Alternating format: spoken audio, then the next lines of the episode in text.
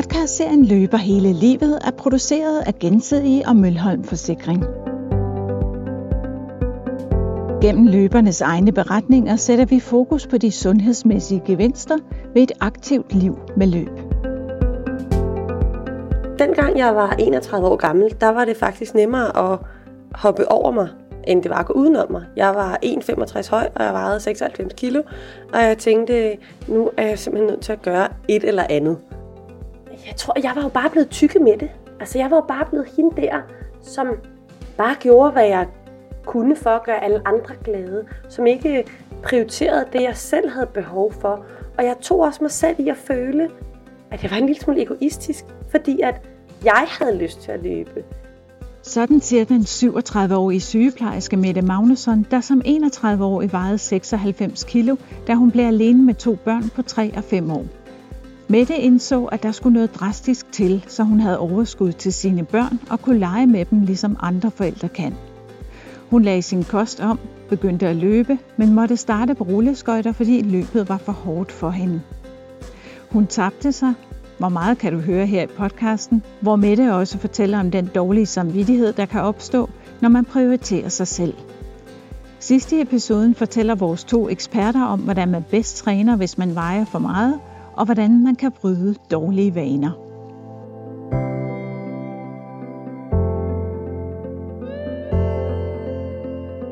Mine børn trængte til en glad mor, og jeg trængte til at være en glad mor, som kunne lege med mine børn og hoppe i trampolin med dem, øh, uden at blive forpustet og ikke kunne trække vejret. Og det var simpelthen startskud til, at jeg sagde, at det, der skal simpelthen bare ske noget her. Var det øh, det, at du vejede så meget, der fik dig til at tage den beslutning? Det var det faktum, at nu var jeg pludselig blevet alene. Jeg havde forladt min, min daværende mand. Øh, et valg, som jeg tog og tænkte, det giver mig overskud, det bliver jeg glad ved. Og alle andre, jeg kendte, der blev skilt, de tabte 10 kilo. Så tænkte jeg, det er en win-win. Jeg vil gerne skilles, jeg vil gerne tabe 10 kilo. Det kommer til at gå, ligesom jeg gerne vil have. Jeg blev skilt, jeg blev glad, jeg fik overskud til og ligesom kunne se, hvad havde jeg brug for, hvad havde, jeg, hvad havde mine børn brug for. Jeg opdagede jo, at mine børn havde brug for en mor, der havde overskud til også at kunne lege med dem. Ikke kun hende, som sørgede for, at tingene i huset var i orden, og alting derhjemme var der, men en mor, som havde overskud til, at vi kunne gå i skoven, at vi kunne hoppe fra det ene væltede træ til det andet, eller at vi kunne galopere rundt og lege hest, som min hesteglade pige gerne ville og sådan noget. Det, det havde jeg slet ikke overskud til før.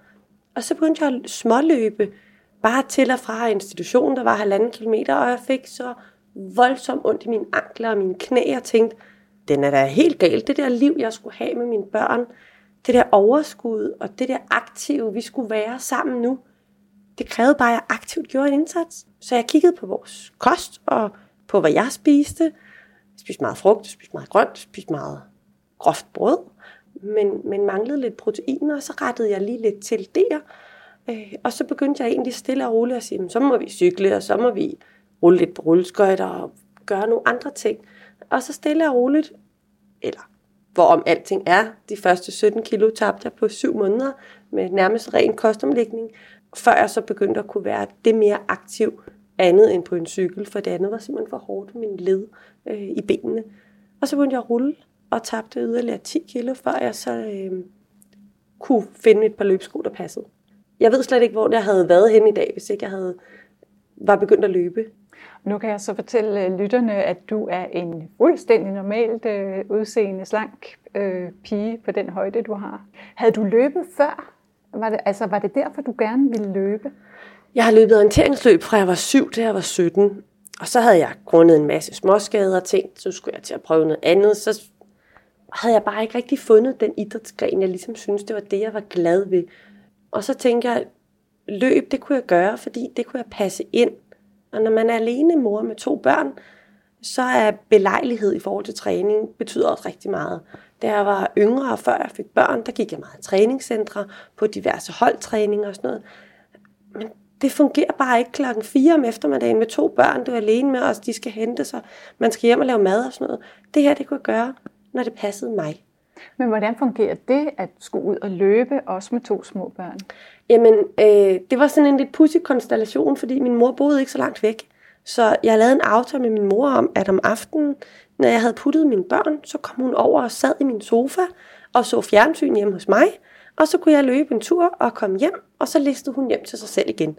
Så børnene opdagede egentlig ikke, at jeg var gået hjemmefra, og så sad min mor bare dernede og så fjernsyn i tilfælde af, at der var nogen af dem, der vågnede. Det gjorde de sjældent, men jeg havde ligesom ro på i mit sind til, at jeg kunne løbe, og jeg kunne gøre det for mig.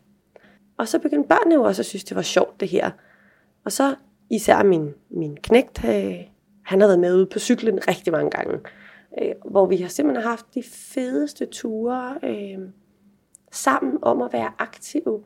Og det giver nogle sindssygt gode snakke, når man bare er derude midt i ingenting, væk fra alt den her øh, IT-verden med fjernsyn og medier, der kører alle vegne, hvor vi bare kunne være os og snakke om det, der lige poppede op i hans hoved, øh, mens vi var derude.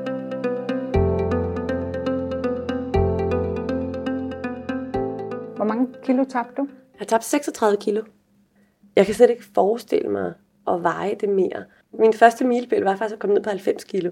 Og vejede 96, så jeg tænkte, det, det er 6 kilo. Men det gik bare så stærkt. Så lige pludselig så var jeg lige ved at være på det 80 kilo. Så da jeg nåede 80 kilo, så tænkte jeg bare, wow, er det her overhovedet realistisk? Og jeg havde jo prøvet at omlægge min kost tusindvis af gange, og havde jo prøvet at løbe med løbejoggeren, eller gå lange ture, eller så småt begyndt med rulleskøjterne, og det kørte bare som sådan en rushebane. Det var bare sådan en jojo-effekt, så tabte jeg lidt, så tog jeg lidt på igen. Så der nået på de der 80 kilo, så tænker jeg, okay, kan, kan jeg blive her? Og det gav mig blod på tanden til at sige, ah, så, så kan du også et nyk mere. Og så fandt jeg øh, min rulleskøjte frem, og tænkte, nu, nu skal jeg give den en skalle. Og så begyndte jeg at løbe aktivt på de her rulleskøjter, og trænede, og løb og løb og løb. Og så tilmeldte jeg det her øh, første maraton, jeg løb på rulleskøjter. Og da jeg rullede ind over målstregen, det var nede ved Vandelsbæk, det var sådan en rute på hvad havde 3 km. Man skulle løbe den mange gange. Så jeg løb jeg forbi mine børn, der jublede, hver gang jeg kom forbi. Og hver gang jeg kom forbi, så tænkte jeg, åh, det, det er så godt, da jeg rullede ind over målstregen. Der er den der sejrsrus.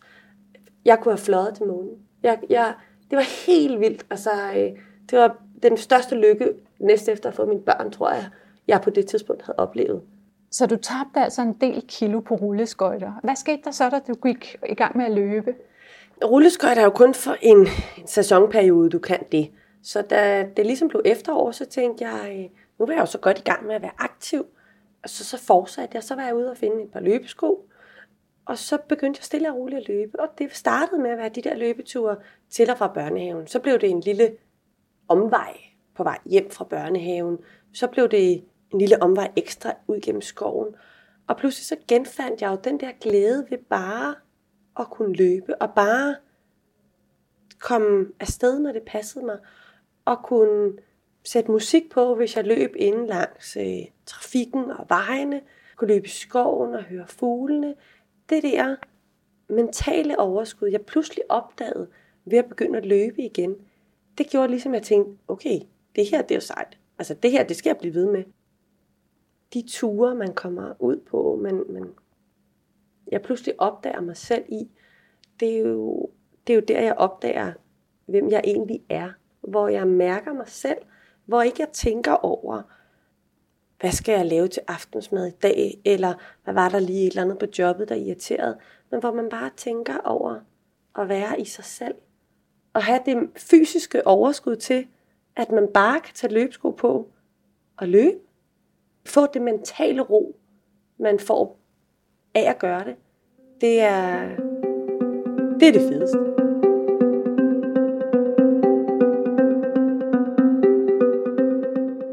Nogen, som ikke løber, og som ikke træner, som ikke gør noget, de vil måske sige, at hun er jo fuldstændig besat af at løbe. Det er nok også lidt.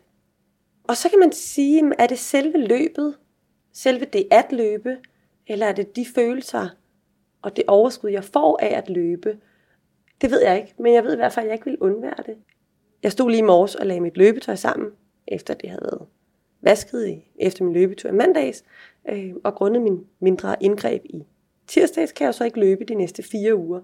Og jeg tog mig selv i at være sådan helt vemodig i morges, da jeg lagde mit løbetøj sammen, og stod og tænkte inde i mit hoved, puha, det er fire uger, hvor ikke jeg skal løbe. Det har jeg altså svært ved at overskue. Det er jo en del af mig. Hvis du har lyst, må du godt lige fortælle, hvad det er for et indgreb, øh, du har været igennem, fordi det hænger jo meget sammen med, hvad, hvad der er sket i dit liv de sidste mange år. Ikke? Ja, for fem år siden, da jeg vejede 96 kilo, og besluttede mig for, at nu skulle der ske noget, så havde jeg ikke tænkt tanken igennem, at når jeg så nåede ned på det her vægttab, og tænkte, nu bliver jeg slank og lækker, at jeg jo i en årrække havde været stor, så der var jo en masse hud, der skulle fjernes efterfølgende. Så for to år siden var inde og få lavet en øh, hudoperation, hvor jeg fik fjernet det overskydende hud, jeg havde tilbage. Og så havde jeg et ar, der gik en lille smule op, fordi jeg dannede noget væske. Og det ar skulle jeg ind og have korrigeret og fjernet det der. Så det fik jeg fjernet i tirsdags. Og havde forberedt mig på, at jeg nok ikke måtte løbe i 14 dage. Og så i mandags slog det mig pludselig, hvad nu, hvis kirurgen sagde, at jeg faktisk, der faktisk skulle gå fire uger. Og worst case, så sagde han måske, der skulle gå fire til seks uger, før man begynder at løbe. Det kunne jeg næsten ikke overskue. Jeg overvejede faktisk et kort øjeblik, og jeg bare skulle sige, det er lige meget med det ar, fordi så kunne jeg faktisk blive ved med at løbe. Det lyder, hvis jeg må være fræk, som lidt af en besættelse. Og det er det nok også lidt, øh, men det er, jo, det er jo for mig blevet en livsstil, lige så vel som det at spise sundt og varieret. Og vil du fortælle lidt om, hvordan præcis sådan helt konkret har du ændret din kost? Ja, jeg startede faktisk med at begynde at spise morgenmad igen. Da jeg var øh, omkring 10 år, holdt jeg op med at spise morgenmad. Fordi jeg dur ikke til at spise om morgenen. Men det jeg så opdagede ved at begynde at spise, det var egentlig, at min forbrænding jo kom i gang på en anden måde. Og så fandt jeg ud af, at det, der fungerede for mig, det var, at jeg simpelthen lavede en protein shake, hvor jeg mixede det, jeg nu havde lyst til den pågældende morgen, satte mig ind i, hvad jeg skulle have af kulhydrater og proteiner, og sørgede for, at det var der. Og det gør jeg stadig, og det har været den største ændring. Og så, ironisk nok, så er frugt og grøntsager sunde, men man skal ikke spise så meget af det, der ikke er plads til noget andet. Og så er der jo lille den her hage, at frugt, og især tørret frugt, indeholder enorme mængder sukker. Og det havde jeg ikke tænkt over. Så selvom jeg har en uddannelse som sygeplejerske, og jo egentlig godt ved, hvad der er af, af næringsstoffer i de forskellige madvarer, så havde jeg ikke spekuleret over, at vi har spist øh, mere end de der 600 gram frugt og grønt om dagen, som var sundt, så skulle jeg måske også tænke på, hvor meget sukker jeg fik ind den vej. Så alene det at begynde at spise morgenmad, og så skære ned på mængden af især frugt og tørret frugt, jeg spiste, begyndte at give mig den der kostomlægning. Og nu er vi jo derude, hvor min familie måske nogle gange synes, at jeg overdriver det måske en lille smule, fordi nu spiser vi væsentligt mindre brød, og vi spiser mindre kartofler, ris og pasta. Til gengæld så elsker børnene at spise noget som spidskål eller squash. Jeg tror, det er et spørgsmål om vane. Lige så meget gode vaner, som det er dårlige vaner. Og man kan sagtens spise almindelige danske retter, og så bare opdatere det en lille smule i forhold til, at vi nu lever i 2019, og ikke 1989. Altså. Handler det også om at spise mindre? Det handler selvfølgelig om at tænke over mængderne af det, man spiser. Men det, det især handler om, det er at tænke over, hvad har din krop brug for i dag? Så hvis jeg har været ude at løbe, min lange løbeture, der skal jeg huske at tænke over at spise lidt mere. Så det er også vigtigt at sørge for, at min krop får lidt ekstra de dage. Og der er nødt til at sige til mig selv, hov, jeg skal lige huske at spise lidt mere. Der er lige en ekstra håndfuld nødder, der lige rører på aftensmaden eller et eller andet. Men jo, det handler også om, at man spiser til man er mæt, og ikke snakker, når man er færdig med at spise. For det gør vi jo typisk i den danske madkultur. Hygge er lige med at spise, så når vi sidder sammen, så skal vi spise et eller andet. Skal vi ikke have noget at spise? Jo, det skal vi da. Altså, og så nogle gange må man tænke i alternativer til, jamen, hvis vi skal snakke, hvad skal vi så snakke med? Og hvad kunne det for eksempel være? Hjemme hos os, der er det typisk øh, frugt og grønt. Og så har vi sådan en ismaskine, hvor vi bruger øh, skyer til at lave is med. Og så er der altså den der knaseffekt. Når noget knaser, så synes vi, det er lidt lækkert. Det der, der er lidt salt. Det der, der knaser lidt. Det kan vi jo alle sammen godt lide. Så det kan være typisk være nødder i forskellige slags. Så blander vi en skål, hvor der er lidt nødder og lidt tranebær og lidt forskelligt salt og lidt sødt. Og så er det det, vi sætter på bordet. Så det er meget forskelligt sådan. Det er lige, hvad vi har lyst til, tror jeg. Så det handler meget om at være bevidst. Ja.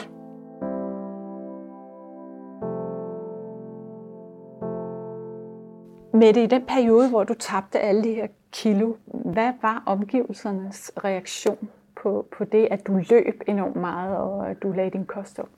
Min omgivelser startede med at synes, at det var enormt sejt, at jeg øh, omlagde min kost, og nu gjorde jeg noget aktivt for at tabe mig.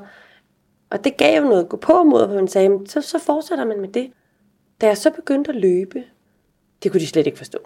Det kunne de slet, slet ikke forstå. Hvorfor ikke? Jamen, det var så uvirkeligt for dem og uforståeligt, også fordi jeg så sagde, at vi rullede et maraton. Det kunne de slet ikke forstå. Og da jeg så havde gennemført det første rullemaraton, så sagde de, jamen så er du vel færdig med det. Og i sådan lidt, tror jeg, ren protest over deres reaktion, så tænkte jeg, det skal de ikke bestemme. Og så tilmeldte jeg mig et maraton mere, måneden efter jeg havde gennemført det første. Det var i starten af september, og rullesæsonen den slutter der september-oktober, for så begynder der at ligge for mange blade og sådan noget. Og så var det ligesom sådan, Nå, men så er du vel også færdig med det der motionssjov pjat-agtigt. I min familie var bare tænkt, ej, det skal I ikke bestemme. Det her, det er I'm in it for life. Og så begyndte jeg at løbe, og det var sådan lidt, det, det stopper nok igen om lidt. Altså, Hvorfor min, tror du, de havde den holdning? Jeg tror, jeg var jo bare blevet tykke med det. Altså, jeg var jo bare blevet hende der, som bare gjorde, hvad jeg kunne for at gøre alle andre glade, som ikke prioriterede det, jeg selv havde behov for. Og jeg tog også mig selv i at føle, at jeg var en lille smule egoistisk, fordi at jeg havde lyst til at løbe.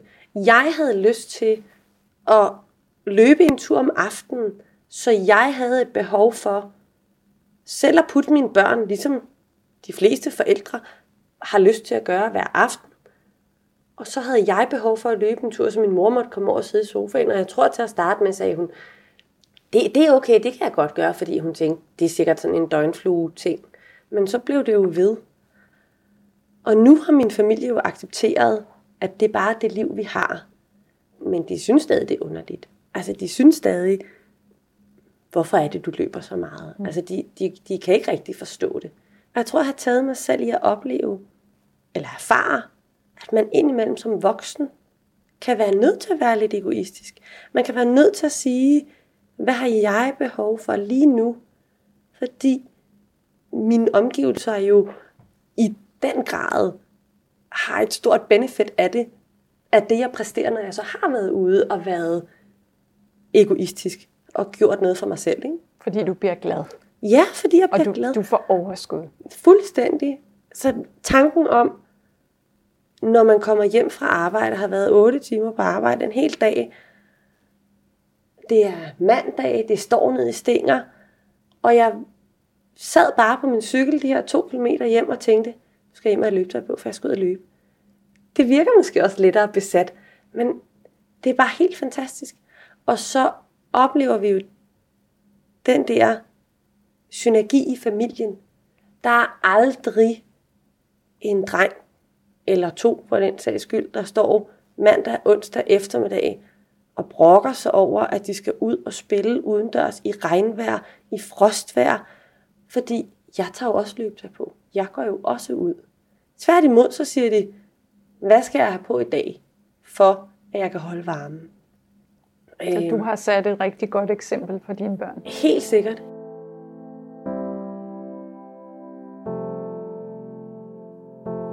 Mette, hvad har været dine største sejre i det her forløb, hvor du har lagt kosten om og tabt dig rigtig meget?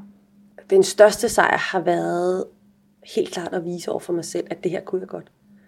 Fordi efter talrige vægttabsforsøg og øh, diverse kurer, øh, gulodskuren, suppekuren, øh, 5-2, øh, alle de her forskellige kurer, som folk har anbefalet, som jeg har kastet mig ud i, og det har kun virket kortvarigt, så har jeg fundet det, der virker for mig.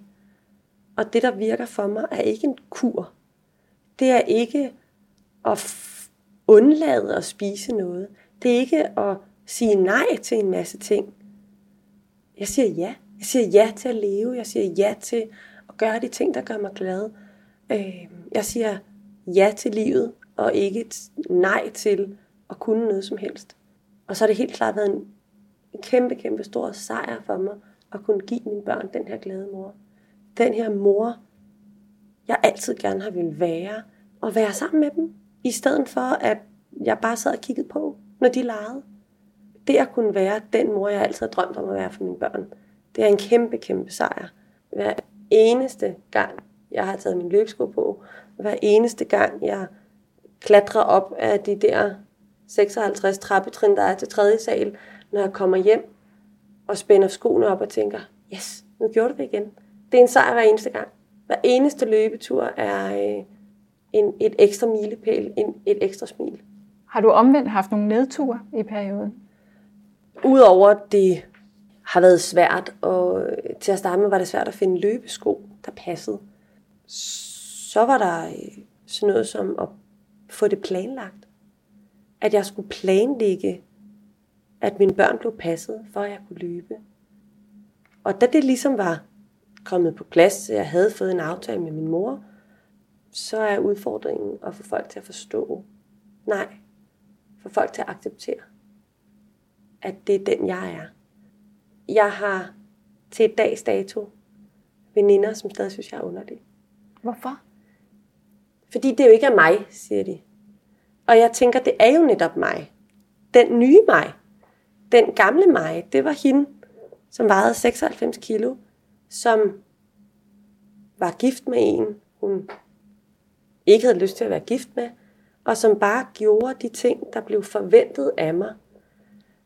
Jeg følte faktisk, da jeg var 30 år gammel, at jeg var ved at skrive det sidste kapitel i min livsbiografi.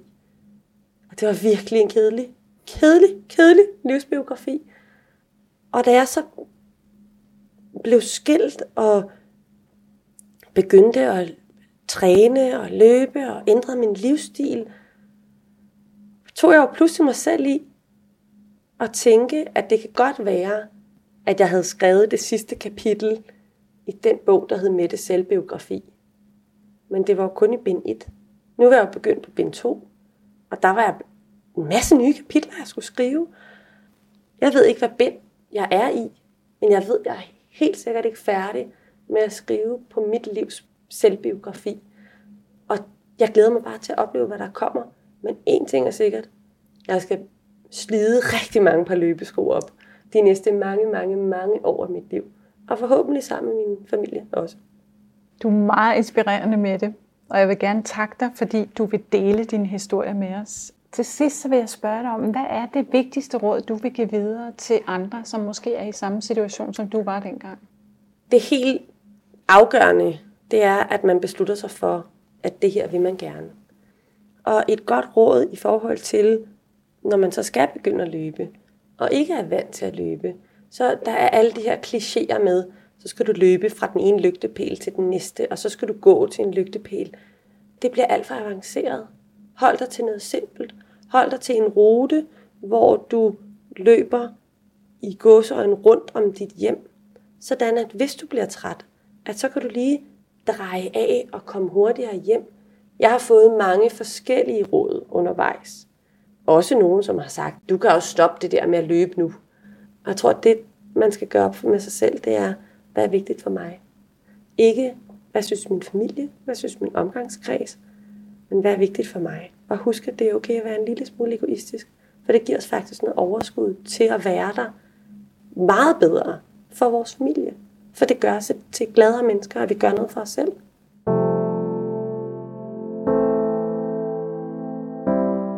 Således var ordene fra Mette Magnusson, som regner med at løbe et halvmarathon senere i år, hvor hun er blevet klar igen efter sin operation. Vi har bedt vores to eksperter give deres input til Mettes historie. Først er det Anita Andersen, fysioterapeut hos Mølholm Forsikring. Vi har spurgt hende, hvordan man bedst kan undgå skader, hvis man skal starte et vægttab. Egentlig som øh, Mette selv har gjort, med at hun har startet for eksempel med rulleskøjt, er jo rigtig godt, fordi det ikke belaster ledene så meget. Faktisk så belastes ledene med op til dobbelt så meget som ens kropsvægt. Så hvis man har lidt tendens til for mange kilo, altså er lidt overvægtig, så er det en rigtig stor belastning for ens øh, led, og det er jo primært knæ og også øh, anklerne, der bliver belastet. Så for eksempel sådan noget som rulleskøjt, eller bare rask gang, eller på sådan en uh, cross-trainer, kunne også være en rigtig god idé for at få uh, ligesom ledene i gang, men ikke have den der samme belastning med stødene ned i, ned i underlaget hele tiden. Hvornår kan man så gå fra en, en mindre belastende sport og så begynde at løbe? Jamen når egentlig din krop er, er begyndt at træne op, altså starte i det små, og øh, altså din krop bliver stærkere, og musklerne bliver stærkere, jamen så kan du stille og roligt gå over og starte med, med løb med gang ind imellem hele tiden for eksempel, for ligesom at øge det. Hvilke faresignaler skal man være opmærksom på, øh, når man starter med at løbe, at man vejer for meget? Ja, altså man må jo gerne være øm i kroppen efter, øh, efter træning, men det er vigtigt at, at være opmærksom på de gener, der ligesom forbliver. Altså det skulle gerne aftages stille og roligt i dagene efter, at du har dyrket motion, eller for eksempel, altså for eksempel være ude at løbe. Øh, og ellers så er det vigtigt, at du ikke en uge efter stadig har ondt i knæet, for eksempel. Så man skal lytte til sin krop? Man skal virkelig meget lytte til sin krop, og starte i det små, så man ligesom får trænet kroppen op til overhovedet at kunne løbe. Altså det er jo første prioritet. Altså jeg tænker jo, at, at træning med lavere intensitet, som for eksempel rulleskøjte i, i let tempo, er jo med til at, at selvfølgelig at øge forbrændingen, men det er samtidig vigtigt at også have sessioner i ens træning, hvor man har høj puls for, at man ligesom øger forbrændingen, og især den efterforbrænding, der er efter træning, hvor det også er her, at man taber sig øh, af det. Er det det, man kalder intervaltræning? Det er intervaltræning, ja. Hvis du starter med at rulle, for eksempel i 5 minutter, og ligesom har fået kroppen varm, så kan det bare være 15 sekunder, hvor du lige skyder alt, hvad du kan, og, øh, og får sat tempoet i vejret. Og så ned igen, for eksempel 5 minutter, og rulle i, øh, i et lavere tempo. Eller løbe og gå, kan man også veksle imellem. Hvis man nu vejer for meget og gerne vil i gang med at løbe og det her vægttab, øh, skal man så stille sig store altså mål fra starten, eller bør man i virkeligheden starte et andet sted? Altså her så synes jeg jo, det er vigtigt, at man ligesom tager udgangspunkt i ens eget udgangspunkt. Og det er okay at ikke skal starte med at skal løbe 3 km eller 5 km.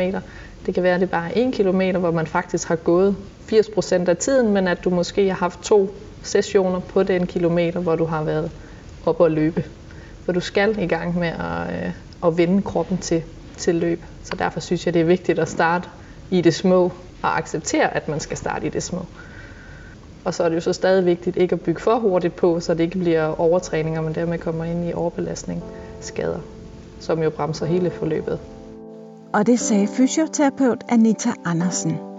Vi har også bedt psykolog Nila Maria Sris, direktør i Encounter og konsulent for Mølholm Forsikring, fortælle lidt om, hvordan man kan bryde dårlige mønstre og få nye vaner.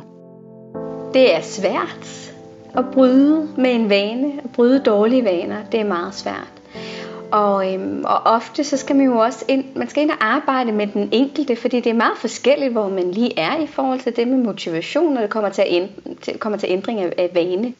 Man ved jo ofte godt, at man, er, man, man laver noget, som øh, man egentlig ikke har lyst til. Man ved ofte godt, at det er virkelig usundt ikke at komme ud og dyrke motion, og man ved godt, at man skulle, altså burde stoppe med at ryge, men det er alligevel rigtig svært at gøre det. Så de fleste mennesker har ikke behov for og få det at vide, at det burde at gøre. Det ved de godt. Så på den måde så er det meget forskelligt, hvor, hvor man lige er i forhold til det med motivation. Nogle mennesker de har brug for at tale om det, og, øhm, og, og for at have opstillet fordele og ulemper ved denne her øh, dysfunktionelle adfærd, man kan have. Og nogen har brug for at tale længere om de kortsigtede konsekvenser og langsigtede konsekvenser, og på den måde analysere sig frem til, øh, hvorfor det er en god idé at ændre sine vaner. Andre mennesker, de er der, hvor de faktisk er klar til at lave en konkret handlingsplan. Og der vil man gå ind og undersøge, jamen, hvad er der til hindre for, at man får gjort det, man gerne vil? Hvad, hvad er det, der spænder ben, og hvordan kan man sådan imødekomme det? Her der kan man arbejde med tilladende tanker og ikke tilladende tanker. Det er noget, der er hentet fra, fra misbrugsbehandlingen, men som man absolut også godt kan bruge i, i tilfælde, hvor man øh, ønsker en ny adfærd. Så går man ind og undersøger, hvad er det for nogle tanker, der spænder ben for dig, der fortæller, at du skal blive derhjemme og slå benene op, og du har haft en, en lang dag, og du fortjener at slappe af, og så ah, det der løb, det kan jo bare vente til en anden dag. Og så vil man gå ind og undersøge, hvad er det for nogle tanker, man er nødt til at få integreret, som virkelig bakker op om, at man kommer ud og løbe. Vil du sige, at man har brug for psykologhjælp til at få sådan nogle tanker øh, skrevet ned, eller er det noget, man selv kan gøre? Der er rigtig mange mennesker, der selv kan gøre det, der selv kan mm, give sig selv et uh, skub bag i. Men øh, der er også mange mennesker, der er afhængige og, og har en så dysfunktionel adfærd, har haft det over meget lang tid, og hvor det er så begyndt at blive så skadeligt, øh, og det er blevet så svært at komme ud af selv, hvor det vil være meget gavnligt at opsøge professionel hjælp. Mette kunne jo ikke rigtig lege med sine børn. Hun kunne ikke klatre i træer. Hun kunne ikke cykle øh, en tur med dem. Altså hun kunne næsten ingenting. Og det var ligesom det, som fik hende skubbet i gang. Skal der ofte sådan en øh, skældsættende begivenhed eller en, en, en vigtig tanke ind i ens hoved, før man forstår, at nu skal man gøre noget ved det? I det her tilfælde, der var jo det i hvert fald det, der var afgørende. Jeg husker det, som om der også er en skilsmisse. Og det ser jeg meget, når jeg arbejder med mennesker, der, øh, der går fra en overgang i livet til noget andet. At man får lyst til at redefinere sig selv, at man har et behov for at redefinere sig selv. Og de her tanker om børnene, familie, for børnenes skyld, for mit helbreds skyld, for min skyld, det er nogle tanker, der kan være meget stærke og, og være afgørende for, at øh, et, et menneske ændrer sine vaner. Sagde psykolog Nila Maria Sris. Podcastserien Løber hele livet er produceret af Gensidige og Mølholm Forsikring. Hør flere spændende historier fra aktive løbere i næste episode.